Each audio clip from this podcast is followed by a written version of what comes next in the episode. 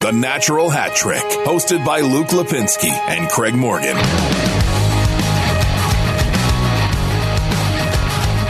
Welcome into episode 193 of the Natural Hat Trick Podcast alongside Craig Morgan. Yeah, are we allowed to converse? I mean, you just yelled at us. You said, like, stop talking when I hit record. Like take nine. You guys don't see what happens off the air. No, we need to start filming this live stream. Luke browbeats us. Yeah. He's a tyrant. Craig did say, uh, "Whatever I say goes on today's show." Yeah, he made a mistake. He did. He, he, he meant something else. Uh, that's also Jamie Eisner. that's right. Jamie's here, Yeah, Jamie. they know. Jamie's right. That's a good point, Jamie. and I'm Luke. It's a great Lipinski. point. I don't like where this is going. Where's the cowbell, by the way? We got a lot of requests for more cowbell. That's over last there. week. Cowbell. Craig's got it. Hmm. Oh, cowbell. I have it right here. Okay, good. All right. So that's like a preemptive cowbelling. Uh, we're going to talk playoffs, so that means not much Chicago. So I don't know how much There you cowbell go. we're- Oh, but you had them in so often, so many times. You had the Blackhawks in the playoffs, didn't you? I- we don't have a- didn't you? we don't have Luke? a consolation Let's just bracket? come clean, Luke. You had the Blackhawks in the playoffs. They don't have a consolation This bracket. is the sound of my Mitchell? coffee rattling next just to the put mic. it I right know how next to you the love mic. Mm-hmm. crazy sounds. Yeah, no, this is great for the listeners. Because Mm-hmm. we had more listeners, let's try to infuriate our, our loyal listeners. Well, let's be honest. They probably don't even hear Craig anyway.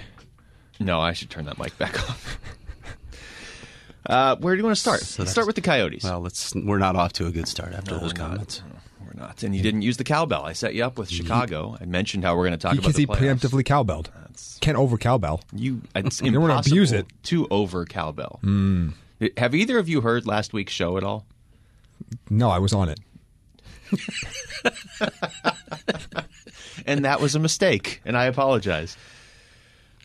Five of six points for the Coyotes in what we were all saying was their biggest week since 2012, considering they played Chicago and Colorado and Minnesota. Yeah, about that road trip though. The road trip prior to that. Yeah. Yeah, that- the but hole. that's up- the hole the that was problem. dug. But the last time we did a show, they were just coming off that road trip going into that week of, of playing those three teams that Mm-hmm. at the time were all around them. They get five out of six points. They did. Imagine if they had gotten three points on the road. They would be a They'd playoff be a- team. Yes, they'd be a playoff team. Yeah. Yep. We may look back on that road trip. Although we should say, as we're recording this, they're only one point out. This is not over by any means. How big was the last eight minutes in that game in Colorado and Oliver Ekman Larson just taking over? Speaking, of take. I mean, he's been doing it for a, a good chunk of time here now. They get 17 points in his last 21 games. I I've been impressed with him at both ends of the ice. Derek Stepan said this the other day. He was raving about the way he is taking charge of the offense, and he said not to take anything away from his defense because he's been locked down on defense. He, he had the one error yesterday where he pinched and got caught and then lost his man, but it's like the only mistake I c- can remember from him in a, a very long time here. He is playing like the best player on the ice, the best player on this team, and they needed it. They needed it desperately. He's really stepped up his game. It's been impressive to watch. You watch it and you think, how long is that sustainable where you're going to hang around in a playoff race and depend on your defenseman to score you two goals in the last eight minutes? Uh, Well, we've said this all the time, though. Imagine OEL with a little more skill around him. He'd, Mm-hmm. Yeah. he'd probably take a 10 point jump and he'd be in Norris conversations every year. And then people would overlook some of those mistakes he makes that other guys in Norris Trophy conversations also make, but they're on better teams. They put up more points, so that stuff gets swept aside. There's not really a perfect defenseman out there that plays every game perfectly. It's Plays impossible. with Mm-hmm. the puck so much and plays with in all situations. He's playing a lot of PK now. You've seen this too, so it's, it's amazing. And he he- he's still playing through a knee injury, by the way. Oh yeah, no big deal. And it- that game against Colorado, he went down twice. So you're, I mean, just knowing that he is playing with an injury, you're wondering like, okay, is that that, or did he just get banged up and he's fine or whatever? But I mean, Kemper's the MVP this season, but we've at least gotten to the point where people have stopped criticizing OEL, right? Just because it's like, well, somebody scored and he was on the ice, it must be his fault. Yeah, look, when when you play with the puck as often as he does, you're going to there there're going to be mistakes that are made, whether they're yours or just others on the ice and but he has been playing at, at just such a high level and, and we we've all seen this for for lo- even long spurts in the past. It's not as shocking that Oliver Ekman Larson can take over the game for the Coyotes. Right, he scored 20 plus goals in two seasons. Yeah, I mean, we, we have seen this before. And to me, this is the player that when we talk about what the vision is for Oliver Ekman Larson, because we, we did almost a half a show on this a couple months ago of like what Oliver Ekman Larson's peak would be. This is it. It- It's just getting this and sustaining it over a long period of time because it, it's not a, a lack of skill. He's clearly a high skill player. He's played through so many injuries and also personal heartbreak over the years. There's there's no question about his physical or mental toughness. This is the type of player when everything is clicking together. This is what Oliver Ekman Larson can be. And also, he's going to be on The Bachelor. By the time people hear this, it might not be April 1st anymore. Yes. So just True. be aware of that. True. Uh, although that would be hilarious if he was on The Bachelor. Oh, it'd be amazing. That would be, in in that exact suit that he's wearing. yeah, that the Coyotes released they, the picture of him wearing, I don't even know where he got Oh. I don't, that I don't know suit. what that is. He that's not even Tyson Nash doesn't even know where to find that suit. Tyson wouldn't even wear that suit. Uh, no, to provide the offense to to play through the injuries specifically. I mean, that's th- I've I've long said this would be the most frustrating thing for me as as a hockey player if I was in the NHL. Of some guys don't play through the injuries, they just don't, or they they they need to be ninety five percent before they're going to step out there and play. I mean, that's just the reality of it. We know from covering this team that OEL will play when he's forty percent. He'll keep playing, but the way the NHL set up, uh, it doesn't typically leak out to the public till after the season. So then people look and they're like, "Oh, he's just not as good as this," you know. And then this guy over here sits out, and it's like, "Oh, he's fine or whatever because he's injured." That would be that would wear on me after a while. I don't think Oliver really cares what people say about him, or if he does, he doesn't show it. But yeah, he's also in playing the right, hurt. he's also in the right market for that.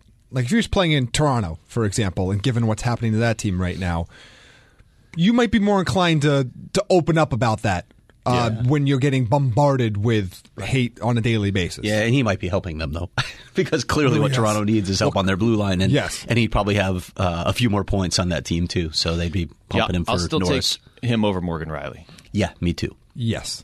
Speaking of Toronto, would you say they're they're starting to flip out up there? I think if the season were ten games longer, they'd miss the playoffs. Yeah, I uh, I'm kind of with you on that. Let's um, well here before we get to Toronto, let's finish up with the Coyotes. So f- three games left this season: uh, L.A., Vegas, and Winnipeg. Colorado has four left. Yeah, and we're we're calling this a two team race now, right? I think Yes. they, they they put the Hawks and the Wild out of the playoffs. Yeah. I mean the Hawks helped themselves by losing to LA too.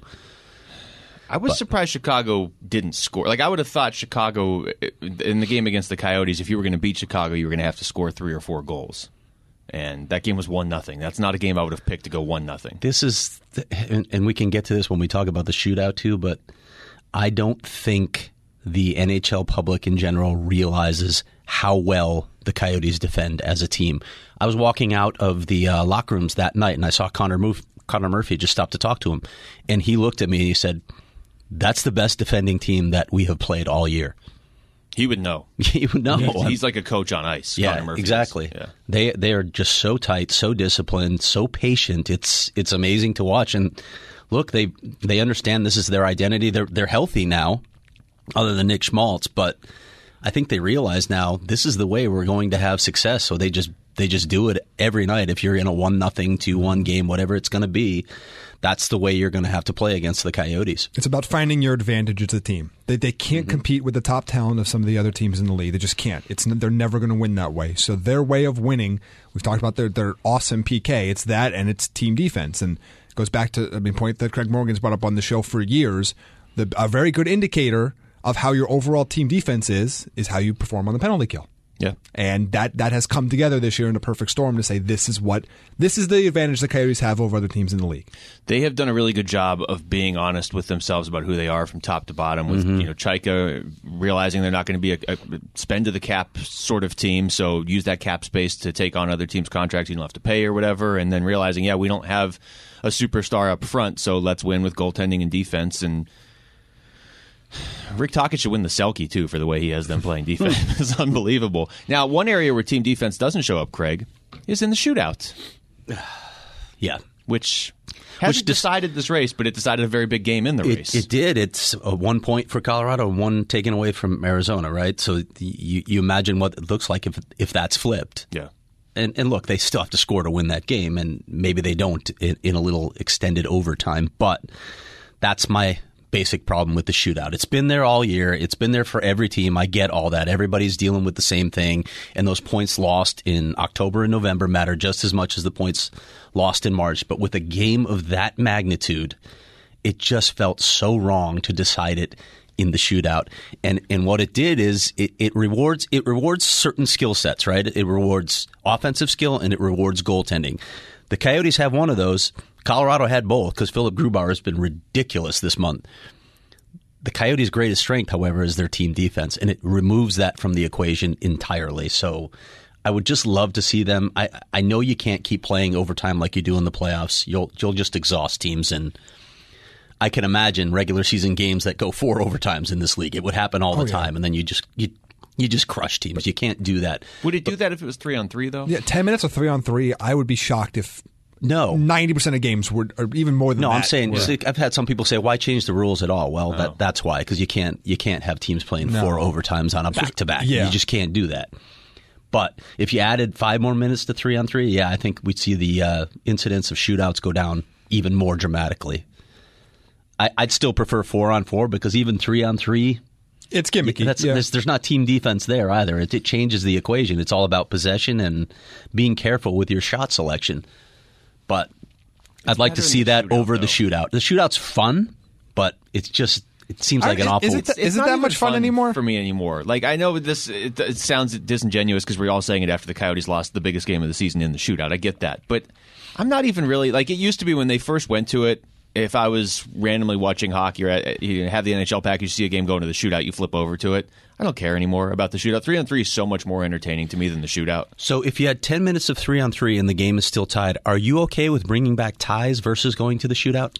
I am. Yeah. I am, I but am. I know they'll, it'll never happen. Oh, so many people the are word, vehemently opposed the to word ties. tie in American sports And is like Canadian, yeah. is just just petrifies people. But I, there just there won't be. I mean, I think ties. The reason people are relatively okay with it in the NFL is it never used to happen. Now it happens like two or three times a year. It feels like. I mean, we'd have to run the numbers, but I mean, Toronto hasn't even gone to a shootout yet this year. Rick Talk is okay with ties. Yeah, I mean it- that's how it was when he played the game. They had ties back then. it feels like ties. I mean, teams would have like maybe four or five over the course of the season max. Yeah, if you have a ten minute overtime three Yeah. Mm-hmm. on three.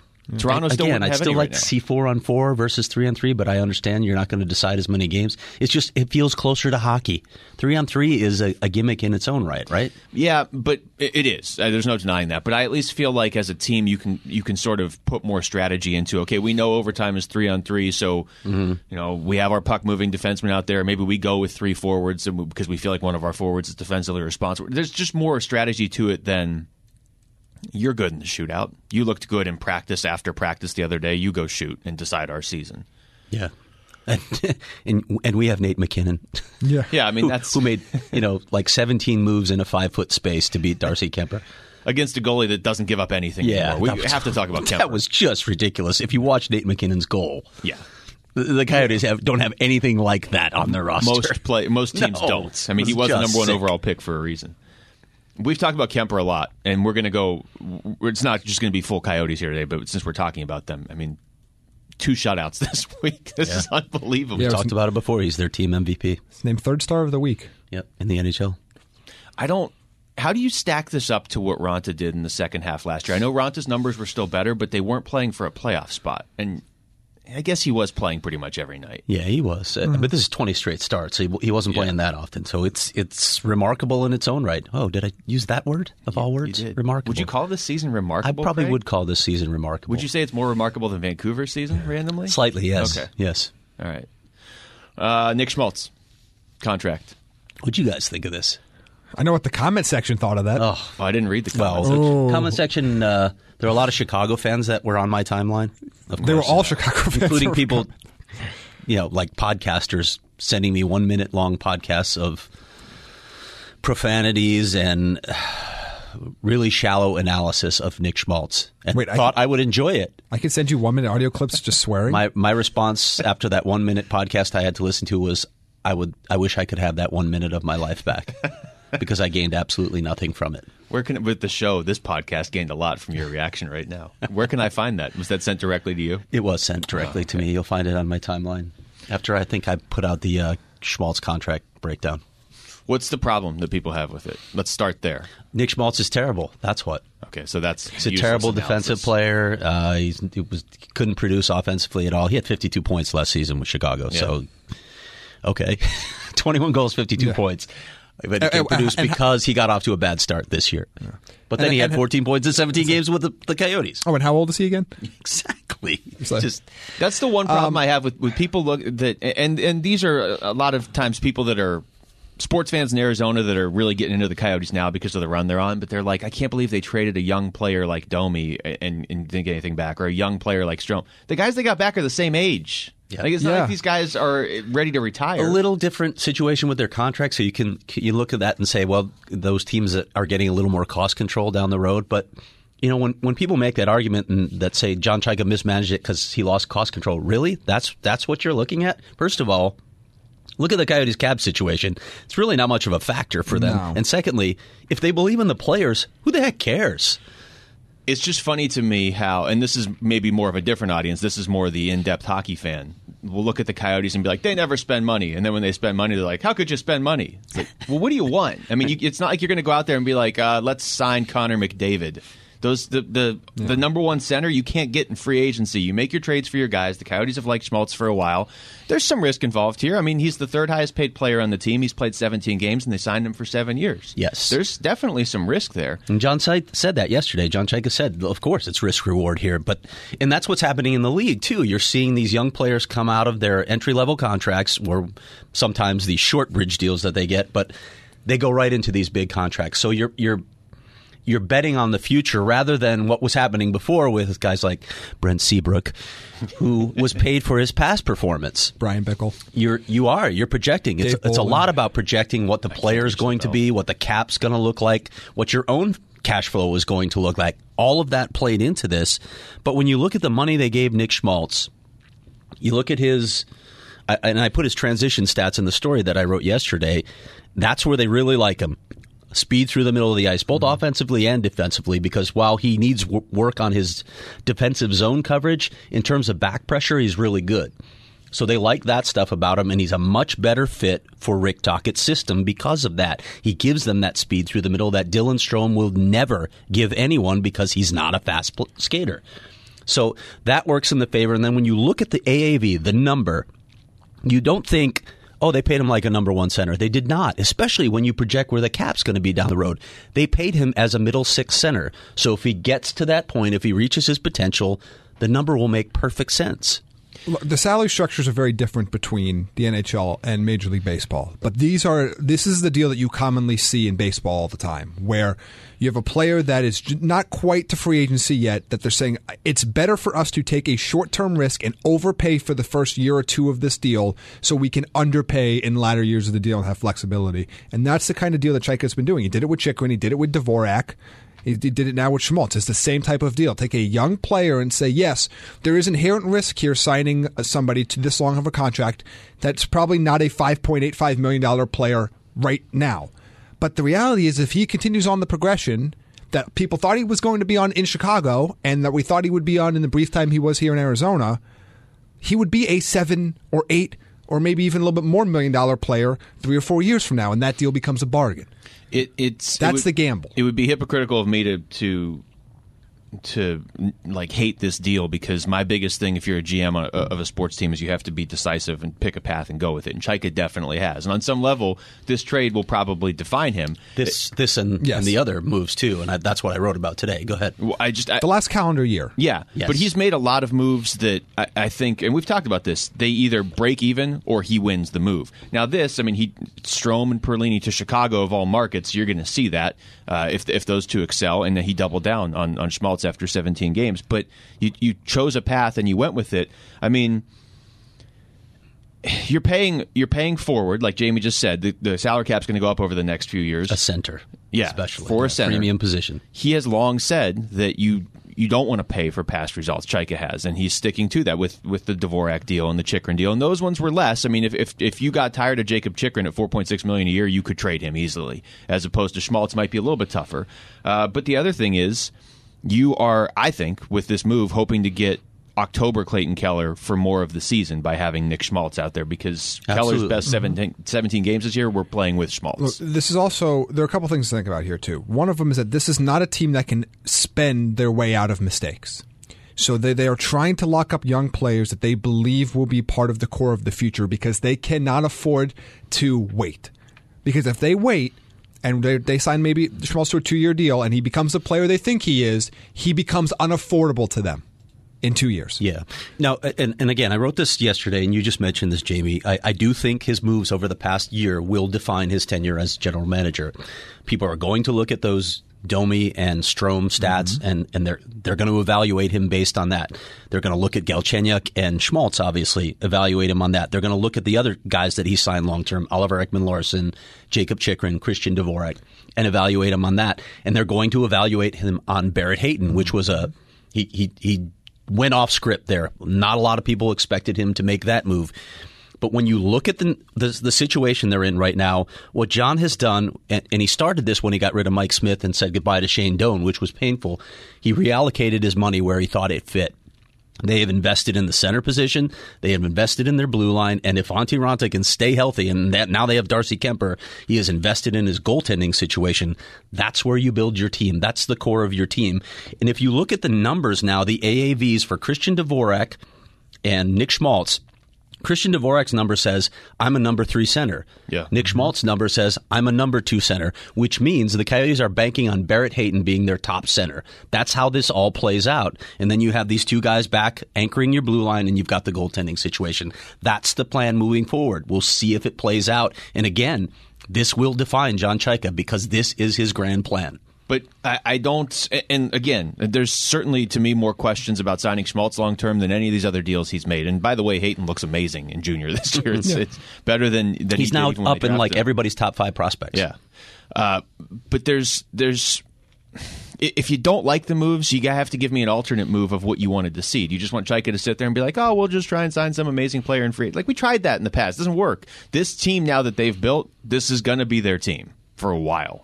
But uh, and, and to your point about free agency, what's the one position you can add in free agency? Scoring winger, Bingo. What's the one thing the Coyotes need? they need four of them. Okay, so he set up his core, and that's the idea. Okay, let's let this core develop. Maybe even it, maybe it even takes one more year because if Barrett Hayton's stepping in next year, he's not going to be a, a massive contributor right out of junior hockey as he adapts to the pro game. At least we don't think so. But one more year, and then maybe you're at the point finance is willing because ownership also plays into this whole picture where you can add those pieces on the wing and you can suddenly have a team that you feel is at, at the very least a playoff team at best a contender Yeah. Yeah, and look, eh, eh, you look a couple years from now too. You you have some decisions to make with contracts coming off the books. You know, with Derek, Ste- you know Derek Stepan's got two years left after this year. You've got uh, Alex Goligoski, Jason Demers, Nick Jarmuson. I mean, all you've, you're setting yourself up that you're still in two years from now. You're going to have a ton of money, and your young core, aside from Oliver Ekman Larson, is going to be in their mid twenties. Yeah, I mean, you can see to Craig's point right there. You've got Step on for a couple more years as Hayton develops, and so if Step has to play number one center next year, he does. also a great role model to show him how to play a 200 foot game not that barrett needs a lot of teaching because he's already got that in his toolbox but he can sh- certainly teach nick schmaltz a thing or two and so can brad richardson And by the way, Stepan's only 28 too. like that's one of the things that Yeah. I always think about him as older than he is. because but he's only been 28. he's been to one cup, right? He was there with the Rangers. Yeah. around a long time yeah All right, uh, let's go around. Let's start. Let's skid over to the East. We talked about this last week. Are the Carolina Hurricanes going to keep doing the uh, storm surge throughout the playoffs? And then the next day, Justin Williams comes out and says, "We're not doing it in the playoffs." And I, have they won a game since then? What's what do you think the logic is behind not doing it in the playoffs? Mm. That because that wasn't my question last week. My question was, are they going to just do this till the end of time? Like every season, every time they win a home game, is it going to get old? But I definitely thought they'd still do it this year. Yeah, Uh, I, I guess in the playoffs in particular, you want the focus to be on the playoffs and not the sideshow or anything. And maybe they're worried about that. Uh, Maybe they're worried about the optics. I feel like this is the classic. We don't want distractions. Yeah. Okay. But they don't want players being asked about it So- during the postseason. They don't. I, I, I guess that that would be it. And and if look, if somebody's going to deliver that message, Justin Williams is a good person to kind of deliver that message. I'm okay with this for the playoffs. Yeah. If they decide to just make this a regular season thing, I just wish they do it in the regular season again. I, I think it's bad to get rid of it, period. yeah, no, it needs Keep to it come as a back. regular season tradition I don't because the think they're fans getting love rid it. of Yeah, Uh, he made it sound like that was just the last one this season. Yeah. Yeah, yeah. Yeah. yeah. Now it might all be moot anyway because they might not make the playoffs the way they're going. That's the problem here. Uh, as we record this, Columbus has won five in a row. They have 94 points. Carolina has 93. five and Montreal has five in their 92. past ten. Yeah, they're playing the worst hockey of those three teams over the last ten games, and as a result, they're only one point ahead of Montreal, one point away from falling out of the playoff picture. Now Montreal does host Tampa Bay next. We'll see how dialed in Tampa Bay is still, and All three of them are tough Carolina's at opponents. Toronto, and pretty much everybody beats Toronto Yeah, that's these a free days. win so, for Carolina. so We'll see how it plays out. But can you imagine all that? Carolina, eh, for there was a while where I was certain they were getting in the way they were playing, and now I'm not you- sure about they're it. right on the cusp again. I'm not sure. I'm not sure if they're going to make it. I'm not sure about any of these teams to be honest. I mean, Columbus has to play Boston. That's not that's not a gimme. I think Columbus is in though. I mean, they, they've started to come together. They've won five in a row. I know, but Columbus if so if, if Montreal beats Tampa Bay and Columbus loses to Boston, which is reasonable, all of a sudden, Montreal beating Tampa Bay is not reasonable. I mean, Tampa Bay Depends on has how lost dialed in 19 Tampa games this year. They, they, Depends on they how can dialed lose in a hockey Tampa game. is. Tampa can still set the record for wins though. Do they care, Yeah, or but do who they care cares? about resting players? I don't know. Eight and two in their last ten games. It's, as Jamie said, even when they don't care, they're still five times better than Montreal. Except when they play Washington. Yeah, which and, and is that a threat still? Are the Caps still a threat to Tampa Bay? They they handled them pretty easily the other night. All I know is I, the Capitals won't be intimidated by them. no. They beat them in their own building Yep. We'll with the get cup, to- the cup Washington's appearance on the playing line. well. Like Washington's going to win the Metro. Washington's playing well. Are we just going to do this now? That's my pick to win the cup if Tampa doesn't Caps? win it. Yeah. The Caps. Yeah. I, I wouldn't disagree with that as I- the second team because I don't think anybody in the West is winning. no, God, everybody no. in the West is a disaster. Because it, it's going the same way it did last year when we did this show, and I didn't pick Washington to win the cup last year, but I had them going deep because well, because they were the Capitals. Then. yeah, but there but there wasn't nearly as much pressure on them last year. People had given up on them. There's people aren't even talking about them this year, and to me, they are the second best team in the NHL. I absolutely would not be stunned if they won the cup again, and I think they like the fact that they're flying under the radar. If if I if I had to sit here and pick my winner, I'd still go Tampa because it would almost be negligent not to pick Tampa. But then Washington and then Winnipeg. Those are my three teams. I think I want to see Tampa and Washington again in the Mm-hmm. conference final after last season. Well, It'd be last a year we only really saw good story. Washington. We didn't see Tampa show up. In the Well, conference you're final. talking game six and seven. Yeah. Yeah, we Before got- that, we got saw five games with We saw Tampa. plenty of Tampa in- through the first five games. Those first five games were fun. It was a back and forth. There was two teams on the ice and everything. Then Tampa just assumed that the last two games were exhibition games and they had already advanced to the Cup final. Yeah. Who are you guys taking if it's not Tampa? Washington. yeah. Okay. Yep. Um, I want to go back to that that playoff race though. In the East, it is it's just crazy. Like if Carolina had beaten Pittsburgh yesterday, they would have jumped Pittsburgh in the standings. That's how bunched up it is. Mm-hmm. Yep. If to Craig's point, if the season was a little bit longer, right now Montreal's 92 points, they're not in. There's a good chance like 96 points doesn't get you in in the East this year. if Toronto only has 97 points, they're not that far out of missing the playoffs. They won't because there's just not enough games left. yeah. That team is a mess right now. Are a mess. And I, uh, you know, we keep talking about this. Does Mike Babcock get a, another year to. It But- keeps getting worse. But it does keep getting worse. And if they bow out in the first round to Boston, which I think they're going to do, do you really say, yeah, we'll bring the coach back? There seems to be something wrong there. Something internally is wrong beyond just the fact that this is a young team and, yeah, they need, a, they need some help on their blue line. There seems to be something wrong there. they lose to Ottawa every game now. That is a pretty good They sign. lose to everybody. That you have Yeah. an issue. Uh, I mean, this talent wise should be one of the top four, three teams in the NHL, maybe They've lost two. seven of their past 10 games. I mean, they've run Freddie Anderson into the ground. Yeah. I mean, He's- they've completely run him ragged. I don't think he's in my Vezina conversation No. anymore the way he's played. But yeah, to, to the greater point, I just I, you can't feel good about Toronto the way they're going into the playoffs. Do they even get to a seventh game against Boston? Yeah, Uh, see, right now, like I mean, I, I would take Boston in six. I still think that if Toronto goes up two nothing in that series or two one, it all flips, and all of a sudden it's like, oh, we're the, I the see. more I don't. I talented don't know team. because I feel like, b- b- as weird as it sounds, there's no pressure on the Bruins. It, Yeah, it doesn't. And Flip we keep in the sense- underestimating the Bruins. We keep underestimating the Bruins. it doesn't flip in the sense that Boston's like, oh, what are we going to do? But I, I, I think some of this is Toronto buckling under the pressure and not having confidence. If they get their confidence back, yes, that's a seven game series that they could win. I agree. Boston is a much better team. I just think it would have. They'd have to actually win the series because I, I mean they could be up two nothing in the series, and I don't. I don't think the, the narrative is going to be oh the, oh everything's fixed. It's well they better not blow this. Right. Do you remember the laments earlier, though? Yeah, like- oh, the three best teams in the NHL are all in the same division. Woe is Toronto that they have to. Well, yeah, nobody's saying that about you anymore. I don't Yeah, think yeah. they have you in their top eight now. not uh, not the way they're playing. I, I do think they could turn it around though. But I love the fact Would that it be the sixth Boston- seed if if we went to the old system? Yeah, maybe they're just trying to drop down into a wild card spot, so they don't have to play Boston. The funny thing is, is Yeah, they, they'd rather play the Caps. yeah, I think that's a better matchup though for Toronto, Washington. I mean, Boston is is the worst matchup for them, other than Tampa. other than Tampa, yeah. Tampa's just so much better than them, but I think Boston. I mean, Boston's going to beat them up no matter what. Who wins that series? Boston's going to beat Toronto up, and they just don't seem mentally strong enough to handle that. And Mm-hmm. I can't wait for that series to start. Yeah, I'm ready for the playoffs now. We um So we think Montreal's the team that doesn't make it, or are we worried Don't about know Carolina? now. I don't Yeah, know. I still think it's don't Montreal. know. I do think Columbus is in. You think they're getting in? And I don't think that's a team I'd want to play. As much as I think Washington could win the cup again, that's an interesting first round series. Washington Columbus. I guess. James, is that one of your stations? I, I don't. I don't think Wait, any no. of these three teams in the wild card race can hold a candle to most of the other teams in that.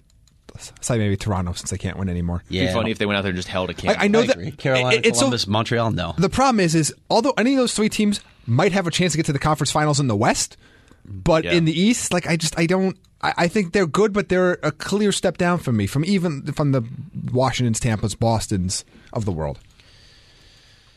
All right, over to the West. Then we know another playoff series with uh, San Jose and Calgary, or deciding the division. San Jose playing Vegas in the first round. Now. Yeah. I don't know what to think of the Sharks because I don't. You know, without Eric Carlson, how do you how do you evaluate? I think they'll be fine. That's that's a horrible first round matchup though for them. it it's sure a great is. one to watch. Yeah, that'll be a great series. It really will. Both of the two, Oh, as much as we hate the playoff format, the first two series that we know for sure are outstanding. Yeah, but I mean, we, but we knew Boston, Toronto for six months. With their Well, I guess playing- it's technically not in stone yet, but it is. We, how you're pretty confident they're playing next year in the first round too. I Yes. mean, I think we know 14 months ahead of time for next year. The, Boston, fun, the, the, Toronto. the only fun is where does the series start? yeah. Like that's that's it. I don't know. It's getting fun listening to, to Canadian broadcasts leading up to that series for the last month, and they have just the roller coaster of emotions they're going on up there. So, I- and I- I know we're talking about the West, and and we just mentioned the San Jose Vegas matchup, but I, I I look at the situation in Canada now, and, and I wonder now i- is Calgary seriously Canada's best chance? I don't know what's up with Winnipeg right now. The Central Division is somehow in play for the St. Louis Blues, who were off to a god awful start, buried at the bottom of the Western Conference. Now they're two points off the division lead. They host Colorado tonight, which Coyotes fans will be tuned into. But St. Louis has a lot to play for. They're probably the team that's playing the best hockey right now. What the heck is up with Winnipeg and Nashville? Uh, well, na- there's just been s- Nashville first. There's just something about them all season, and, and I, I can't put my finger on it. I keep, I keep saying this every show because I don't have a tangible thing to look at and say this is what I think their problem is. They just don't seem like as good of a team as they've been the last couple years, and I don't know why. Winnipeg, I don't know if they're just bored at this point. Like that, ta- the talent level of that team is not in question. Winnipeg why one all of a surprises sudden? me. Well, all of a sudden, the last month, have they decided we're not going to play? I mean, they're playing below 500 hockey in the last month, right? I mean, it's Yeah, it's it's bad. because they shouldn't be complacent. You can, on some level, can make the argument with Toronto, even though that's not what's going on there. That they they just- they've known who they're going to play in the first round for a month and a half. Maybe that takes the the edge away from your game. Winnipeg doesn't want to play Nashville in the first round or St. Louis. Yeah, it's a, it's just a shame that St. Louis doesn't get to play Winnipeg. But listen to the Blues' last four games. When you think about the possibility of them winning the division, and by the way, Craig Berube being the Jack Adams Award winner this year, who doesn't get talked about as much. Yeah. But if St. Louis wins the division after where they were before they changed coaches, Yeah. wow, what a turnaround! We mentioned him a little bit on the show, though. Somebody uh, was it Little Ad- bit. Adam Gretz had him on there. Yeah. as And Rick Tockett mentioned him last night. Yeah, he did. he said, "What did he say? If, if St. Louis beats Colorado, Yeah, he said gets his vote. Craig Berube is one of my best friends if he wants to remain my best friend. And then he said, "Yeah, they- if they if they win, I'll vote for him." Of course, Rick Tockett does not have a vote, but No, he does not. it's a nice empty promise. but maybe he'll maybe he'll uh, influence other people. Rick Tockett can be He- influential. I could I could see that. yes, that's more like. so this is St. Louis's last four games, by the way. The Blues could run the table very easily, win their last four games. They host Colorado. That's a big game for the Coyotes, obviously, but big game for the Blues because then they're at Chicago. They host Philadelphia. They host Vancouver. St. Louis could go four and zero and win the division here. Yeah, and if they even if they just beat Colorado tonight, they tie. Wow, this is a mess. They tie Winnipeg and Nashville, but they'd actually be ahead of Nashville because of ROW. They would somehow get to hundred points if they do that too. Yeah, Who would have thought the Blues would be anything Not a ch- close to not a hundred chance. points? which would make them a borderline playoff team in the East. right. But no, Now, I mean, again, there's, there's a lot to play for for them, and they have Tarasenko back. Yeah, and look, Nashville schedule they have they've played one more game than Winnipeg and, and St. Louis, but they go at Buffalo, home Vancouver, home Chicago. It's not exactly a murderer's row. It's just that when you lo- look at the way Nashville and Winnipeg have been playing, Yeah. versus the way St. Louis is playing, I just I don't know. Winnipeg goes at Chicago, at Minnesota in a back to back Monday, Tuesday, and then at Colorado, and they finish at Arizona. So whoever wins that division is going to play Dallas in the first round, and then whoever doesn't, those two teams are going to meet. Of those three, Winnipeg, Nashville, and St. Louis. I mean, is, Mm-hmm. is there is there still as much value now as there was earlier in the season to playing Dallas as opposed to Nashville or whoever in the first round? I, I think so Yes. still, and and I just I look. I still think teams want to have home ice when it's all said and done. If you get to a game seven, you want that seventh game. That's where the only time where I think a game's uh, home ice matters is game seven. But they'd like to have it. I think any team would like to have it. if uh, obviously a lot can change because teams are out by just one point, but if it was Columbus, Carolina, uh, Dallas, and Colorado as the four wild cards, which one of those is most likely to pull an upset in your mind? In the first Colorado. round? You think? Because Col- of Philip Colorado's the- Grubauer and the, that top line. They're the best of those four teams. They're I also think. getting secondary scoring lately. I don't know if you guys have been reading Ryan Clark's stuff. We just had him on the show, but they've been Yeah. getting secondary scoring to, to supplement that crazy good top line. And Philip Grubauer's save percentage this month is just off the charts.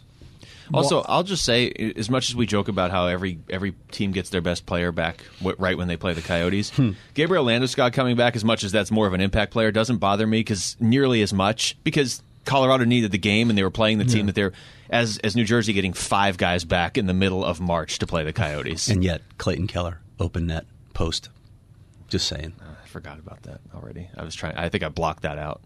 Jamie looked like he was going to say something of extreme value. and I No, wouldn't hear it. well, I don't know if actually right. I, I do think Colorado is the team most likely to upset in the first round, but I do not think they're the best of all the wild card teams. Uh, Ooh, who do you think it is? Columbus.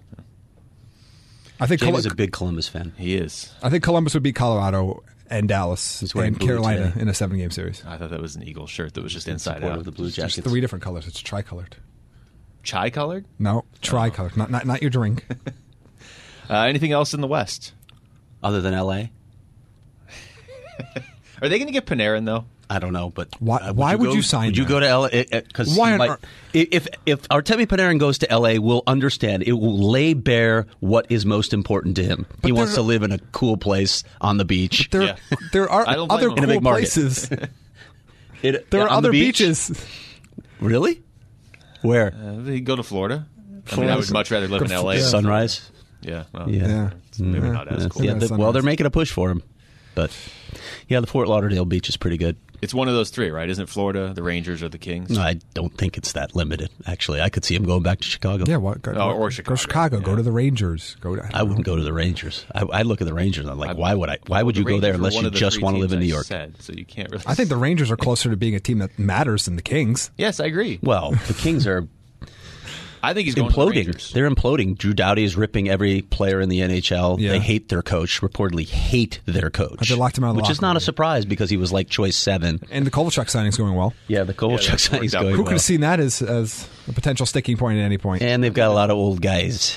guys. Old guys. Are these guys? Bad Quick assignment until, contracts. until the end of times. Um, and yeah, But other than that, everything's going great. but for they're the in LA. Peachy. Kings. They won their two cups though. I They did mean- get their I- two cups, They got their so. rings, plural. It's all that matters. but it is similar to Chicago in the sense of eh, it's not similar that they could have kept winning cups, but they don't have to be this bad. Nah, yeah, I don't think they were as sustainable as the Blackhawks. No, because the, the Blackhawks made financial mistakes. The Kings built their team very specifically, and the game changed r- almost immediately after they won that. and second they cup. refused to, to to adapt to the rest of the league. We They can were- keep winning this way. We're We just just keep winning it was this the way. LA, signing really the LA big Bostons guys. of the world. Although Boston adapted, Boston did adapt. LA did not. LA did not at all. They were like the old guy in the neighborhood screaming at all the kids running around his yard. they were just like, "No, we're going to keep signing six foot four guys that can't skate." And- More Dustin Penners. and it really worked for them. Yeah, they're a mess, uh, but it's kind of entertaining at this point. I'm really trying to get Craig to, to use the bell, and he's not using it today. Can you just hand me that bell? That way I can ring it. I don't really. I feel ring the it need too to- loudly, though. to, to use it. Okay, well. you can just take an overt shot at the Blackhawks, and then I'll use it. I did earlier in the show. Well, I missed it. I'm sorry. I'm old. Well, just like they're missing the playoffs. Sorry, I- I blanked out for a moment. Hey, how about John Tavares going back to Long Island? hey, Uh, how about phone. that? That's kind of old news. He's already done that. But he's going to do it again. It went so well. Do they have last another, time, do they, too. do they have another video? Do they have more stuff to throw on the ice? Although the Islanders are now in a much better. Yeah, Is Oh, the that game Maple at Leafs. Nassau or uh, Barclays? It is Nassau. I don't know. See, I- I'm not used to having a team play home games in different buildings every Island. No. as Jamie knows. Yeah. It's all the same, isn't it, Jamie? It is, does blend together. I mean, actually, more so technically, than but people if you realize if you told anybody in Brooklyn that they're on Long Island, they would they would not take too kindly. to No, it. I know. That's why I said it. Uh, Toronto's been a mess ever since that game. Yeah, when the, what did it was like five nothing in that game. No, more than that. It was like eight. How many did they give up? Because I wanted them to lose. I wanted them to lose nine to one because it would have been hilarious. It would have been hilarious. They did not lose. They lost tonight. by a lot. No, they they did, and they haven't been the same ever since. I actually have their schedule right here, but I can't find it. So Oh, neat. It is at NASA. So there you go. Which, by the way, for all its uh, flaws as a modern day NHL arena, it sure is cool to be in that building with Six its to one. history and not, not just the Islanders' history, of course, which you guys don't remember because you're barely Yeah, because I haven't alive. been Were good. you alive? Uh, When they won cups, no. It's just depressing. Oh, to I me. wanna talk about but that. all that stuff. But then also the uh, the the ABA's nets played there. They have this Julius, Julius Irving stuff, and then the press box, which is I'd call them tight quarters, but it's like it's so much closer to the ice and so much lower than any other press box in the league. It's really cool to be on top of the action like that. You don't get that experience anywhere else. So I I, I, will- I actually enjoyed being back at NASA. They put a lot of money into it too. The seats are all new, and they put that weird metal skin thing on the outside of it to make it look modern. Oh, yeah, yeah. So uh, they dressed it up a bit. It still feels like an old arena when you're in it, but you're saying it's it's your favorite arena in the NHL? That's no, what I'm hearing. I mean, um, at least it's the no seats, Little Caesars. At least the seats all match now, which they didn't previously. with with I want to go back to Washington because you just brought up the Islanders in the early '80s with Mike Bossy, and now Ovechkin hits 50 goals for the eighth time in his career. I know we've talked about this in the past, but the most anybody's done it is nine. Correct? Is it Gretzky and Bossy have each done it nine times, I believe, and Ovechkin's done it's it your eight note, times. Luke. You could at least do the research. Okay, yes, I I'm, mean, come that's, on. that's you're just gonna throw that out there. Yeah, that's accurate. he could hit. He could hit ten. I, I absolutely really- could. He really is the best pure goal scorer I've ever seen, and I'm starting to wonder if he's just the best pure goal scorer of all time, given the era that he's playing in. Do you think he gets enough appreciation? No, Because I don't. I never thought he did. not not appreciation. I'm assuming in the Relative to his sense- talent level, But it, I mean, people got sick of him and Crosby because the NHL ran that into the ground, that rivalry. Yeah. But if you're just talking about, I don't think Crosby or Ovechkin gets appreciation as much as as they deem based on their actual play, This not would be- the rivalry. This would be a classic. Like history looks back more fondly. You are correct, by the way. I just did the research. Yeah, it I was, know. it was at the at my fingertips actually. Look at I- that. It's it's funny how easy you can easily you can do it. if you need to, but I didn't. So need Mike to. Bossy with nine, Mi- Ring Gretzky with nine, Guy Lafleur six. So he's in rare company already, and sure he's going to get to nine. I'm I'm I'm almost certain of it, unless he gets hurt. Right? But none of those guys you're reading off have played in the last 25 years. Yeah, the guys, and that's interesting too. You're right because the game has changed, and that that needs to be stated because all the other guys in the top ten: Bossy, Gretzky, Guy Lafleur, Mario Lemieux, Marcel Dion, Pavel Bure, Bobby Hall, Phil Esposito, Brett Hull. They all played in a different era. I guess Burre and Lemieux played, I mean, the most recently, but. If you watch footage of, of the 80s Yes. now, Yeah, it's it's, a- great. It's like, okay, I- what was I watching? Who are this- these skinny guys who are moving so, so slowly on the ice? You'll- yes, you'll that's- see guys that's what come I down think. the right side and just shoot the puck from like outside the faceoff circle, and the And goalie, beat the goalie. will like kick at it and then just look behind him and be like, "Oh well."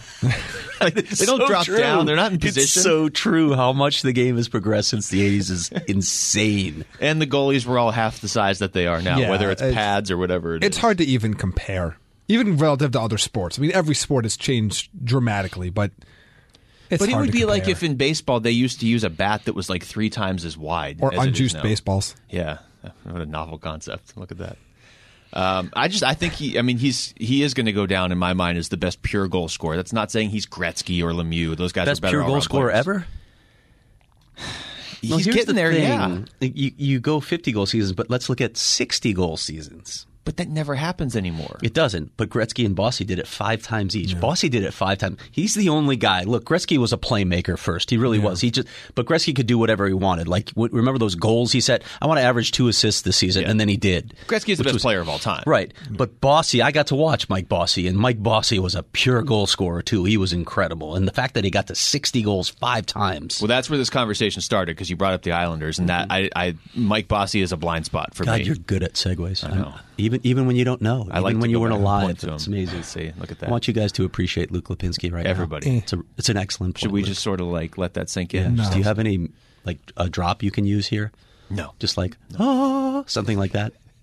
No, but I'll have Just that one saying, in the you- future. now. beautiful. I'm, I'm just creating a folder of Craig Trying to drops. help you out here. Yeah, well, you you definitely are. Uh, from greatness to I don't know what's above greatness, but the Red Wings have won Me. five in a row. No, it's not. Jamie. They're back. They don't want Jack Hughes. They've made that very clear.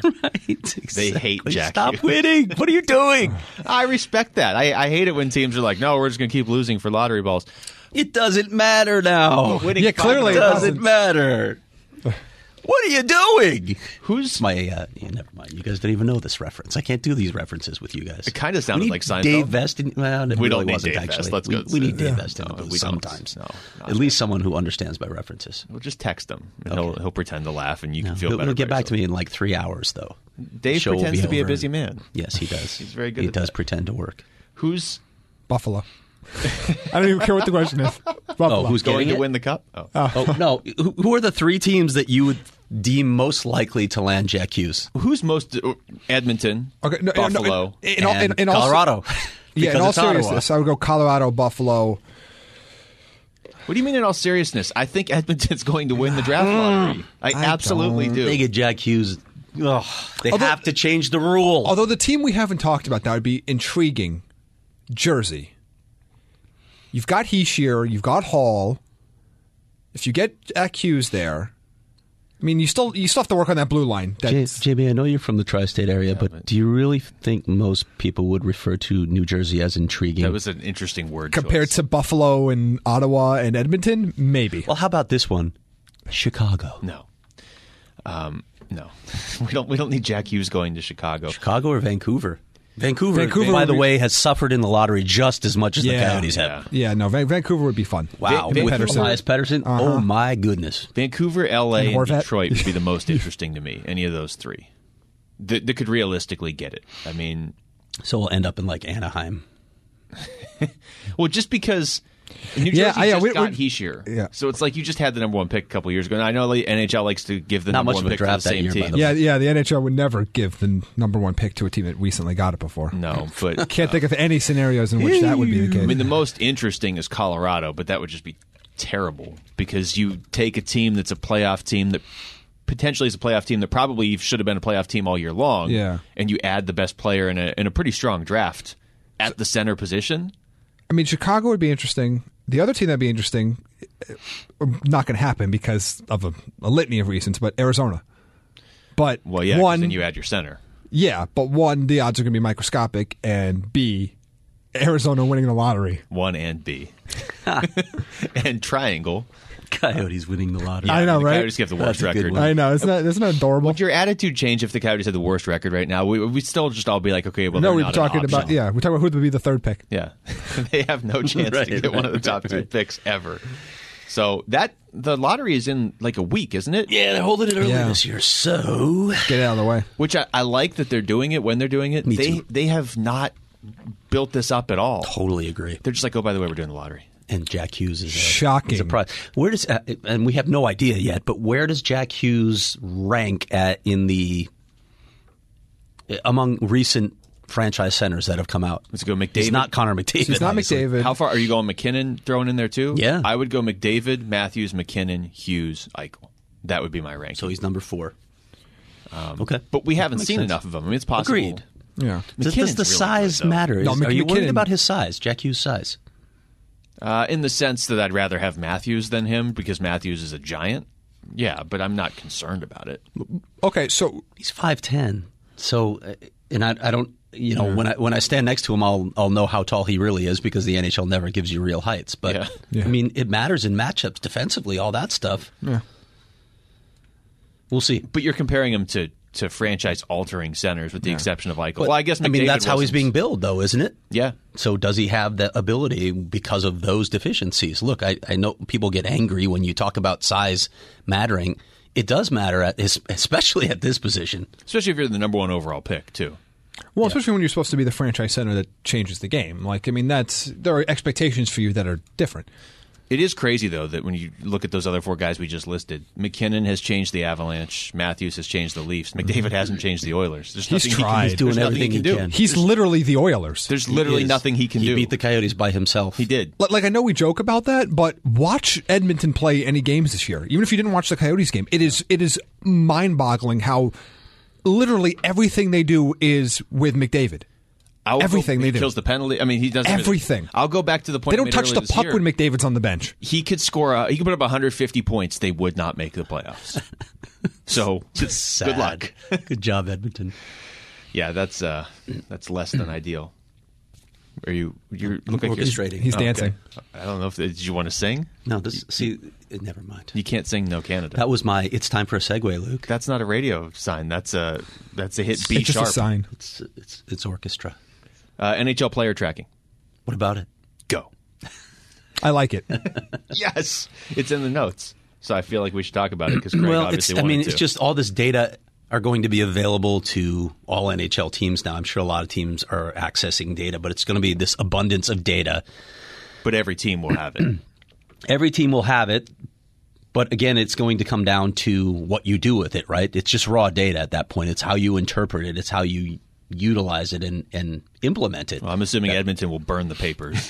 That's right. That's right. Because It's fancy witchcraft. stats, they don't mean it exactly. It's witchcraft. That's right. Uh, that- so it's going to be interesting, though, and, and and I'm I'm fascinated as much with how well it's going to work, right? Because Yes. there will be glitches along the way. There are going to be issues with it, but we're going to be seeing it rolling out soon, and it, it's going to give us so much better a, a much better read on the game. I'm I'm also curious about how we can improve goaltending stats because right now they all stink. They all stink. Even the stuff where if you got if you go on three different sites to look at high danger save percentage, you'll find three different numbers for every goalie because everybody's tracking it differently, and there are so many variables at play there. Whether it's puck position, screens, deflections. Um, strength of the shot, right? Because every uh, so much of it is right now is just by zones. Oh, the shot was taken from the zone. Well, he flubbed the shot Yeah. Yeah. or he was screened, or the goalie had to move from left to right, or all, all that stuff that you have to take into account. It's hard. It's really hard to do, but And it's going to take some time too, because to, to generate the most accurate numbers there, you have to look at standard deviations, and you're going to have to collect a lot of data to go in this situation. Yes. the average g- this this shot is saved X percentage of the time, and then find out which goalies are saving that, how many standard deviations above the league average to find out, and then combine all that together. Like it's going to take several years worth of data to even get to numbers that are reliable, but it's a good start. Back to Craig's point because Jamie's speaking a different language now. It, it's really tough. I mean, it, it- what you're talking about. That's the sort of stuff that's not really going to be available mainstream for years and years and years. Each individual team, and they already are, has to be doing this on their own behind closed doors. And Jamie's right. It, it's not just, hey, this number compares to this. You actually, I mean, the standard deviation is going to matter to all the Mm-hmm. teams except, again, Edmonton. They'll just blame it on Toby Reeder. But at the same time, this is important to evaluating how you're actually going to win. If that if that material's there for all these teams, it's going to separate the smart teams that much more because they're going to look Absolutely. at it. Absolutely. the right and there's way. some teams that have a head start, right? There some teams that have been doing it better than others for a few years here, and they know what to do with it. But it's also going to be incumbent on teams to bring in staff that know how to analyze and implement what they're finding through this data. I agree.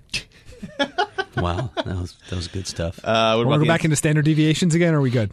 No, we're, we're Okay. good. Just Save it for Peace later on in Corps? the show. You're joining the Peace Corps? Is that what you said? Uh, NCAA hockey tournament. ASU gets in. It gets bounced in the first round. Did you guys see the disallowed goal? I did yeah, not. it, yeah. I w- I would have just liked them to win one game. I mean, it's it's very impressive to be one of the top 16 teams. So don't get me wrong. I'm I'm happy with the season they had. It would have been cool if you just win one game because then everybody nationally has to take notice of you. Mm-hmm. But uh, I mean, great showing this year by the Yeah, and it was a tight, tight game too. To lose two one, yeah, that that hurts. It, I agree with you. It would have capped everything off. If they won one game, I, I w- would not have cared what else they did in this Yeah. tournament. But still, they have arrived on the national scene, and I, I mean, I don't know how long it's going to take to get that arena. The original plans sound like they're they've been delayed, but Uh, that's never happened before. when that thing's in place, this, there's just nothing holding back this program. Yeah. They have so many advantages. They really do. Uh, the CWHL that was kind of abrupt. It's just gone now. Yeah, Yeah, the way they announced it was definitely abrupt. that that league's had some troubles for a number of years now, uh, Yeah. and and I mean both them and the NWHL have had different struggles at different times. It's it's sad to see you you because CWHL for a while there was really the only place in North America where women's hockey players could go and make any sort of money, not much, Yeah. uh, but it was something. And this- again, when these when leagues like this fold, it's never good. I, I don't know what the solution is. I know a lot of people are looking to the NHL uh, to say, "Hey, "Can can you Yeah, you hope the Either NWHL create can something- step in, right? You would hope, but they have, you know, they've been trying to help the Connecticut Whale. go- Like, I don't know if they have the finances to absorb even one or two Right. CWHL teams. I just there's there's just such a, a, a massive societal issue at play here with women's sports in particular. And and look, eh, in comparing the NHL to this game, of course the NHL players are better, but I have I have such an issue and I have daughters too, so this really bugs me. I have such an issue with the way women are socialized to it, you know to relate to sports, and and the way men are socialized to to relate to women's sports. Title IX uh, ha- has made has made such a difference in college athletics, but we have to get to a point where we just we, we can where we can view women, where we can view girls in the same light, with the same truly the same opportunities, and view them as athletes. Just view them as athletes. Stop stop putting them in this box where it's well, it's women's sports. How many times do you hear that when we talk about Especially this time of year. yeah, You hear about it all the time in I March. even I even have a problem with titles of leagues where it's the National Hockey League, or and, and when it's a women's sport, you have to mention the fact that women, it's women. WNBA. We don't do that for NWHL. men's sports. We don't say it's the men's league. Yeah. there's there's such a subtle issue at play there, and it, it really is. It impacts the way we perceive it, or the the way we perceive it impacts those titles. It, I I don't know how you get there uh, th- through education. Obviously, that's the main issue, but we need to get there. We need to get there. Uh, and I'm with you, but there's so many different factors here at play because there is just the what you're talking about. If there's just guys out there that are ignorant and just don't want to see women play professional sports, and and it, it- look, and if you we'll don't, badmouth them just for no other reason than they're That's- women. that's the difference. It's a women's game. if so, you don't uh, want to watch, you yeah. don't have to watch. That's Yeah. it's entertainment, and spend your money however you want. But to then go out of your way to make sure other people don't watch, that's where it's like, okay, what do, what do you? Why? Why? do- Why does it matter? If it doesn't matter to you, it doesn't matter to you. It, you shouldn't be trying to tear it down. But the flip side is, as a business model, it, you have to find a way for it to actually make money too and be sustainable.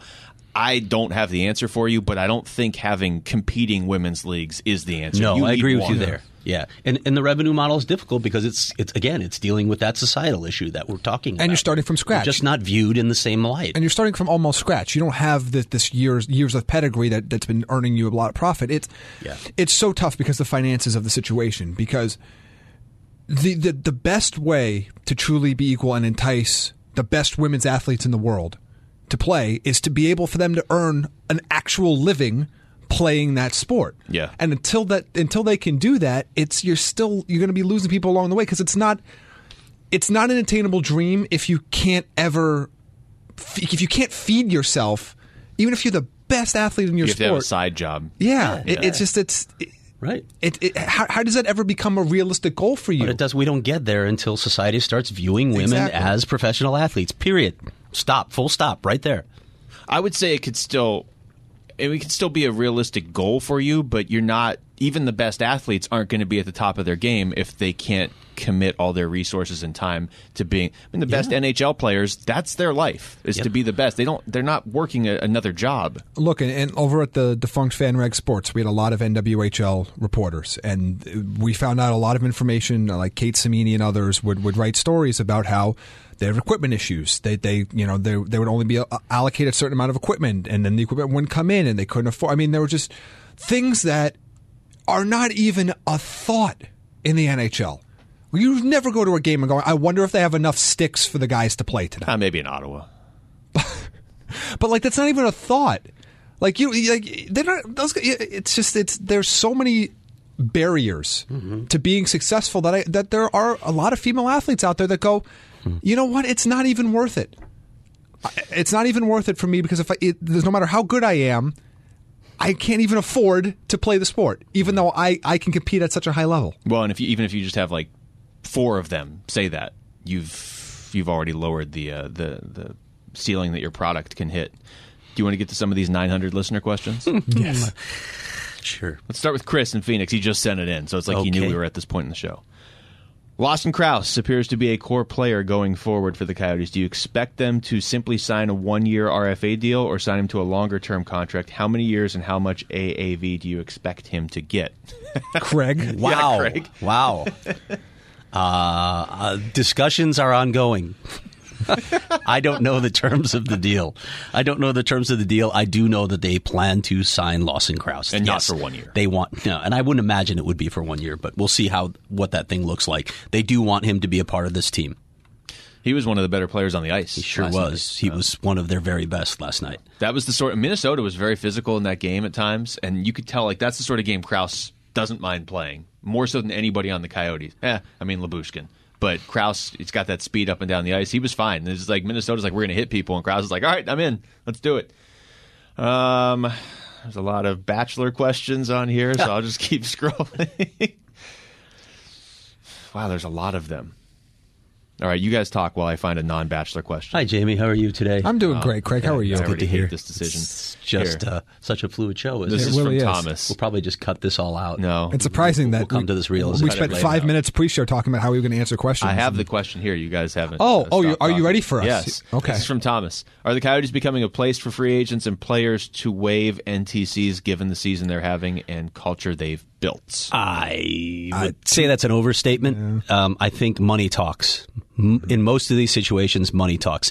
Yes, agents will talk about the instability of this franchise and where are they going to be in a couple years. I think that's a talking point and a negotiating point for agents. In the end, money talks, and that's where the issue lies with the Coyotes. Until they get that ownership situation resolved, there is a well, there's a finite amount of cash for every team to spend, but there's less in that finite amount of cash for the Coyotes to spend, and that's their issue in free agency. We saw it last summer when they were going after JVR. They got priced out of that market. Now you can say JVR shouldn't have been paid as much as he was, but you know, if the Coyotes had that money to spend, I suspect they would have gone after him still. They just couldn't afford what Philadelphia paid for him. I would say a, a very incremental improvement, only because it now looks like they have a clear path to the postseason very soon, which it didn't look like one or two years ago. Christina wrote in with a couple questions, but uh, essentially asking about Jordan Osterley, what you've seen from him this season, and Alex Galchenyuk has been playing on the fourth line. His ice time's taken a, a, a hit. I mean, he scored the goal, the, the game winner, I guess, against Minnesota. He's still the team leader in goals. So I want to focus on that one. Uh, Alex Galchenyuk getting fourth line minutes, playing on the fourth line, but he is your team leader in goals. It's not really putting him in a position to keep scoring. I agree, um, but he he's been in quite a cold spell here. You know, he he looked like he had turned a corner uh, maybe a month ago, and then he, he went cold again. Um, I do think it would help him to play with more skill, and it would be nice to have Nick Schmaltz in the lineup and see how that filtered through the uh, the center lineup. But you know, he was uh, Rick Tockett was asked about Alex Galchenyuk af- two games ago, and his response was, "Well, he's trying." so Alex Galchenyuk needs to produce. Yeah. He needs to produce. And now that he's on the fourth line, well, that's I mean that's sort of a statement of hey, you haven't been doing enough for us. Part of it is balancing the lines. There's that as well, but he needs to produce. But this sort of goes back to the conversation we were having last week when we were answering listener questions, and you said, and I, I mean, I know you've talked to coaches that Rick Tockett has said this: certain players get special treatment; they just do. Well, wouldn't Alex Galchenyuk be one of those players? I, I, I'd have to check, but doesn't he have more career goals than anybody on this team? I mean, if you're going to give special treatment to somebody, shouldn't it be somebody that's actually done something in this league before? Yeah. I'm not saying you should. I hate the idea of special treatment to your young players because, well, they're not going to develop if you do that. But uh, it is weird if if that's what he does for you to have him on the fourth line, and yet it's working because he scored the game winner. So I mean, and it's look, tough to, to you're- question talk at this season. You're in a weird spot right now. You're you're you're on the, the cusp of trying to make the playoffs. You don't have time to let guys work through things for the final three or four games of the season. There could be a little tough love going on here too with Alex. okay, but I mean, we'll just go back. They're not doing that with Keller. They are with Galchenyuk. they're they are not doing with it with Keller. Mm-hmm. Chikrin. Galchenyuk's a little bit older. I think they think he's a little bit more mature and can handle Chikrin it. is not older. right? Oh, look, we can- we But can't- Jacob Chikrin's in a different situation too. Uh, y- You got to look at the individual too. You- you- Look, you got to trust the coach a little bit to understand the uh, mindset of the player. You also have to look at the situation on defense. Well, they have veterans that can step in and fill in for Jacob Chikrin if he's struggling, and he was struggling. He was making mistakes with the puck. So you have veterans who you can push into the lineup. And, and you know at this time of year when you're pushing for a playoff spot that's that's not a bad move anyway with Clayton Keller I mean, fair or unfair, you we take him out. Who are you putting in? You, you got to ask that question. And you look at his age, you look at his makeup. What are they trying to do here? They're trying to let him work through some of this, figure it out. Rick Tockett wants to see the effort. At times, You and I both know we haven't seen it defensively, but he, yeah, he's getting a longer leash. There's no question about it that Clayton Keller is getting a longer leash, but he is not producing. He is not doing much of anything for them right now. And I can tell you definitively that if he were playing like this and this was still December, he'd be sitting out. He would be in the press box. He would have to. I mean, at, at a certain He point, would be. You can't. And I'll just be clear. As much as I like Chikrin, he's got to be sitting right now because they need to win games one or two to nothing, and he was a mistake machine in the final. Yeah, and they month were he's been out egregious mistakes with the puck. but and we said this last week you, you can't sit Keller now you've got two weeks left in your season but yeah if he's playing like this next year I mean he I don't think he's developing at this point and, and I understand why they're out there why he, he has to play because if he can make a pass that sets up a goal they need that right now but if this is happening next it won't happen in October he's an all-star in October but if it gets to December he's going to have to sit because not not as a punishment thing but to give him a different perspective He's got to be a little more fearless and a little more passionate in his game. And I know that's that's easy to say. Oh, well, why can't he be like Lawson Krause? Well, Lawson Krause is a really He's big nine body, feet so he tall. can, he can yeah he can run around in those those hard areas and and not worry as much as Clayton Keller. But Clayton Keller needs to be a little more fearless. uh, let's see this is from Tom not Thomas Okay. Is the quote no fans because the rink isn't the East Valley thing a myth? Uh, the quotes are in the wrong spots here, Tom. But I like the question: Is the no fans because the rink isn't in the East Valley thing a myth? What would it take to see the Coyotes re- reach the uh, late '90s popularity levels in the Valley? I remember them featuring heavily on the old Golick Jacobs radio morning show back in the day, for example. Well, first of all, Bruce Jacobs was a huge hockey fan and still is, but he likes the Rangers, so he's not real happy right now. Yeah. Um, location matters. Absolutely matters. That has been a factor in their attendance. So does consistent winning.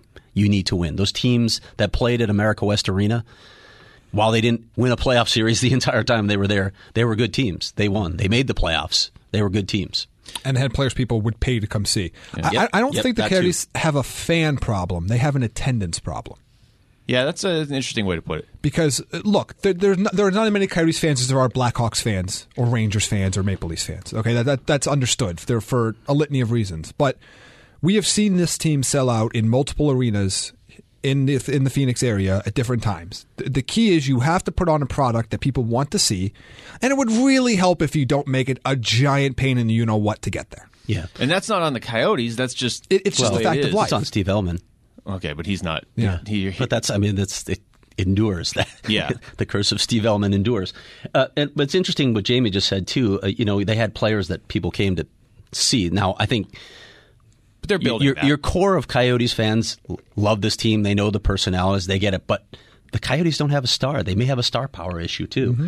They had hoped that Clayton Keller would be that, but he's you know he hasn't he hasn't done it this season. And let's face it, Clayton Keller is not great in front of the cameras or in front of the mics either. And that helps too. You don't have a Jeremy Roenick or a Keith Kachuk, two bigger than life personalities who really are sold extreme, the though. game. But- but you it's don't have a Shane Doan anymore either. Oliver is uh, you know he's the next Bachelor. well, he's. I mean, he's been. He's really grown. and He's really played well of late. But in terms of, you know, he, he's People still usually Swedish, don't come right? to see defensemen though. Like They- that's the well, problem. They, they could. I They mean, if, might. it, if it's an Eric Carlson or some someone, they might. But there's, uh, yeah, there there are People come to see barriers goal with, scorers, with like- OEL too. like like and, and this is not just an Arizona thing. There was I was watching the Sunday night baseball game last night It had the Phillies in it, and they were talking about how the Phillies again in Philadelphia that you cannot question a sports market in Philadelphia. They were last year they were 12th in the National League out of 15 teams in attendance. 12th. They signed Bryce Harper and McCutcheon, but particularly Bryce Harper, and they've sold out. e, They sold out all three games to open the season. They had four sellouts the entire season last year. Stars matter. Stars matter. People come to see stars, and yeah, Oliver Ekman Larson might be there. An- Auntie Ranta, when healthy, might be there. But you need offensive stars. Unfortunately, that is people Yep. come to see offense, and, and if you want to grab the casual fan, which you have to in every single market, you have to grab the casual fan on some level. Bingo.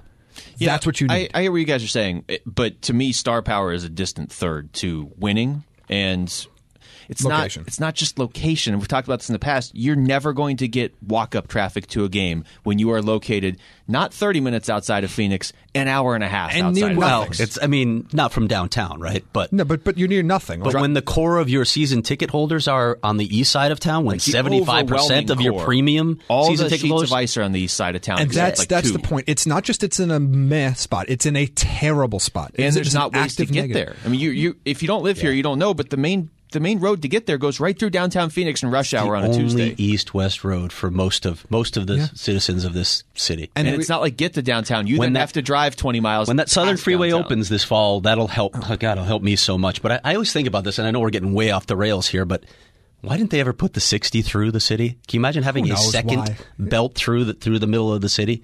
It just want- you seems wanna so, talk about it's ADOT not on the just- show? Let's just dump it into 10. You know, let's dump that into 10. Let's dump everything into the 10. and then and then let's close the 10. yeah, let's, let's Yes. restrict the lanes on The, the, the reality is, is, and for those of you that are not in, that are listening to us outside of Arizona, Oh, they've stopped listening at this point. the money in this town, the majority of it's in the East Valley. Yep. Period. There, there's no debate about that. The money is in the East Valley. A lot of people work in the East Valley, and a lot of people work downtown. People don't commute to Glendale to work. So you're not getting people that are leaving their office building and saying, oh, you know what? It's 7 o'clock on a Thursday night. You know what? Let's go see a hockey game. You can't. They could have done that 10 years ago or whatever, how many years ago now it is, but they can't do that now. I would just say yesterday's game after that that uh, potentially demoralizing loss to Colorado was on a Sunday, and the team has been winning, and it sold out. Yep. And I'm not saying every game would sell out if they were winning, but it's a lot easier to get to Glendale on the weekend than it is on Yes. Tuesday They're- at 6 p.m. Yes, yes. They're Yeah, we'll Saturday see what, attendance. what do you think Yeah. Tuesday brings against the Kings? And you know, a quote rival. I know the Kings aren't good this year, but it's a rival. Do you think that crowd is going to be huge? It's tough to get out there. Yes. I think location is the biggest factor. Their Saturday attendance through the years is so much better than their their week midweek attendance. They've sold out every single playoff game. I, I, I it just I don't think they have an issue filling the building. I have the issue where the building is. Yeah. I, I couldn't agree more. Because I, look, I know if you don't live here, if you live in Toronto or whatever, you look and you say, okay, these teams have have attendance issues or whatever. It must all be the same. It's different for every city. I don't live in Sunrise or Ottawa or whatever. Well, Ottawa has a similar issue with their arena, but I don't where know what they their are traffic relative to the, is the set up population. Like. I mean, because it's one thing to say, oh, the arena is 25 miles outside of, of downtown Phoenix or whatever, but it's another thing to say you also can't drive there. depends which twenty five miles. Ottawa and Florida are the two worst arena. But can you get there? Can you actually drive, or is I mean, is it just gridlock to get Well, I, well, Florida is I mean, Florida is bad. Florida Yeah. traffic is bad during that time. So, and their location when you go to it, and look, I understand they had their own reasons for going there with you know what it would have cost. They weren't going to team with the Miami Heat. It, it's tough to build an arena in that real estate, so they chose to go where they went. But it's hard to get to Sunrise and and that game. I mean, I was tweeting to you guys or texting to you guys. I mean. There was a while there where I thought we were going to have three thousand fans in the building. I thought I think it got up to like six or seven, but that's that's what Florida's facing, and that that arena is really tough to get to. And Ottawa is I mean Ottawa's not as big; It's- it's not going to have the traffic issues that Phoenix does, but Kanata's pretty darn far outside the city. there? Yeah. Here, I got three more for you, and then we're gonna. are they wrap all it up. arena questions? No. Uh, let's see. Let's go with Gilbert. How long until the NHL gets rid of the shootout? Don't like that deciding who gets the second point. And I know we touched on it. I Do you don't think they'd see ever that actually happen change it? anytime soon. I don't because I don't know what the other solution. The other solution is ties, and I think they're more Extended afraid of OT ties. and tie is the other Yeah. solution. I think but they're more afraid of ties than shootouts. they probably are because I think so many people are opposed to ties. But let's do the ten minute OT. How about Kevin? Sweaters or jerseys? Ugh, I hate sweaters. I know a lot of people say sweaters. I hate that word. I'll Yeah. always say jersey. I not- don't even care if it's accepted parlance that it's sweaters in the NHL. I hate that word. You made Craig use the word Sweater. parlance. It's not a sweater. A sweater is something that I wear to be warm in New England when on a, you're painting on a pictures crisp of leaves. fall day. On a crisp fall day yes. with a cup of chowder, You're walking through one of those like bridges that has a tunnel over it. Right, that's, right, that's when you right, wear in a sweater. Vermont. leaves blowing in the background. Yeah. Okay, so we're unanimous on jerseys here. Yes. I only say sweaters ironically. Um, let's see. Best worst April Fool's prank experiences. I don't really This, have a this lot, is but from Imagine the Garbage Pail Kids, but in outer space. And there's a couple questions here. So I am so glad that I'm not working my old job today because April 1st, as an editor for a sports company that aggregates news, is a minefield for disaster. true. is an absolute minefield for disaster. And it was, and it's just, it's not great. we had I, freshman year of college. Somebody set up. He wa- it was like our neighbor. He set up the the. He took like a KFC bucket and filled it with water, and he spent like his entire day. This is how hard he worked in college, setting it so that when you open the door, it would fall and dump on you. And then he went to get food and forgot, and he's the one that did it to himself before anybody else could even do it. Perfect. But the ultimate joke was on us because it was our apartment, so there was just a puddle of water Mm. building in our, our front room, which was like three feet wide. Uh, this is more from Imagine the Garbage Pail Kids, but in outer space. Who's the scapegoat for the Sabres not having a regulation win last month? Well, that's a problem. The entire city. I'm, uh, what a mess. I, I don't know. What a I don't know. mess. I- What a I- mess. that team needs I don't know what they need. I'm just, I'm just, I'm not even mad at them anymore. I'm just disappointed. Yeah, and that makes it the worst. Yeah. I've, I've reached the point of pity. I I've pity them. reached the point of no, I don't pity Nah, them. I don't 'cause they pity keep them. getting a They top don't two deserve pick it. every year. They don't the deserve it. fans. I, I pity the fans. that's that's a tough situation. But at least you have Eichel and good Dahlia. hockey city. It's a good fan base, and oof, man, what have you had to cheer for? Uh, last one from from this uh, this tweet: If Montreal misses the playoffs, how long until the media turns on Max Domi? It's not going to be this year. Uh, I don't know if Max pretty Domi's happy. first in line for Agreed. their, their hatred. I think Jonathan Drouin might be higher on that list. I think it would be a couple years of them missing the playoffs. yeah, I, I, I don't. I think Bergevin is the one that's on the high, will be the one that gets. Did they blamed. really expect to make the playoffs this season? I- They shouldn't have. No. But if they miss, it's not the, like they had a good season. They overperformed. Even if they get zero points the rest of the year, they've overperformed. Max Domi's been pretty consistent the entire season. He had a short cold spell, but he made up for it. He's been pretty consistent the whole season. He's got seventy points. I- how you yeah, gonna, what would- why are you going to turn on him? he would basically have to trail off considerably next year, and they'd have to miss again next year. Um, that- Yeah. Then I could see it. Yeah. but uh, I don't know. I mean, it's not like they're paying him that much either. No, and I think that they just. I don't live up there, but it really felt like Galchenyuk was their scapegoat for everything, Mm-hmm. and so that simply because they got Domi for Galchenyuk, I think he's going to be seen in a more positive. no, light. I, I know who it's going to be. It's PK Subban's fault. it, well, sure it's not Toby Reader's fault. How long do you think it will be f- before Blackhawk fans turn on Dylan Strome? Before they realize, because it's still the, the November. narrative from my, uh, based on my timeline, the November narrative is 15th. still that Dylan Strome is on fire with the Blackhawks. Well, Dylan Strome has one point in his past seven games. He has one goal in March, when the Blackhawks needed Dylan Strome most during their playoff push. Dylan Strome hasn't done much. That whole and Brendan offense Perlini dried up. had his nice little run, Yeah. but Brendan Perlini is still who we think he is, and Brendan Perlini was a healthy scratch in their last game. Yeah, he is who we thought. Again. it is possible, as much as as I like Strom and Perlini were two of my favorite people on the Great Coyotes. gu- great guys, but I love Brendan Perlini. and and I do think Strom is going to be good in this league. We talked about it when that trade was made. If if he ends up in a situation like he just ended up in, but it is very possible the Coyotes won that trade, and I think even if we see next year that the Coyotes won the trade, people aren't going to acknowledge it till like two years down the line. You, ca- it, it all depends on Strom because to me Perlini, I, I know what he is. Well, it depends at on at his Schmaltz. age now, yeah. Well, yeah, yeah, yeah. Yeah, the But- two centers. Yeah, it's the two centers. It's Yeah. Brendan Perlini is who he is at this age, and he's just going to be this guy who is inconsistent. And I don't know what his future holds. He shows you those flashes where it's just like, oh my goodness, the size, the speed, the shot. He's got the tools, but he never seems to put it all together. But Dylan Strom, if he produces the way he was producing earlier this season, if he's like close to a point per game player, then yeah, the, the Blackhawks would be thrilled with it. But again, looking at what Nick Schmaltz could do and the way he fits what the Coyotes want to do, I understand this trade. He still has to live up to it. Mm-hmm. If he doesn't live up to it, then yeah, they'll they'll be deemed losers of the trade. But good God, we can't judge this trade yet. How can you judge a trade when one player's injured? Also, people do. I know. Also- I saw it all yesterday. This will How be they- the Blackhawks fleeced them. What? Yeah. How do you even know yet? It's absurd. The analysis is childish on Twitter. This will all be It's a moot- childish. this Yeah, will so be a- you're just getting yeah. here now. Yeah. I know this will all be a moot point when Strom's centering Kane and Panarin next year. So it's all right. Uh, we have a lot of questions here. Sorry, I didn't even hear Jamie's. Jamie's I thought. said this would all be a moot point when Strom is just centering Oh. Kane Yeah, can you and, imagine Kane and that? Panarin He next gets year. Those anyway. two guys, like, yeah, I will have hundred points by doing absolutely nothing other than just giving them. by the just puck. existing on the ice, yes. being slightly better than Artem Anisimov. um, here. Wow, there's, there's Who also had a great year playing with Yes. Patrick Kane. wow, there's a lot more here. Okay, let's uh, let's do three more and that's it. Okay, Wow. Coyote Steve, when we look at our roster from start of season to now, who do we have on our roster w- that we would consider core going forward, and which names have fallen off and are being added to the list? When you look at the roster right now, it's pretty clear. We talked about core players: Oliver Ekman Larson and uh, Jacob Chikrin on defense. Are we talking core for the future? Or are we like talking five immediate years or core? for like next year.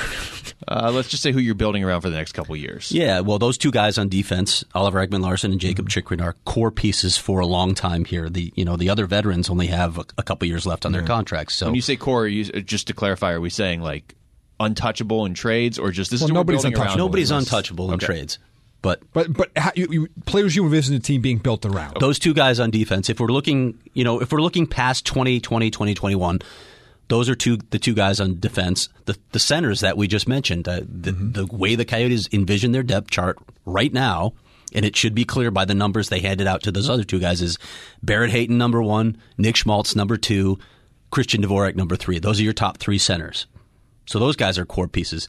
Clayton Keller they still view as a core piece without a doubt.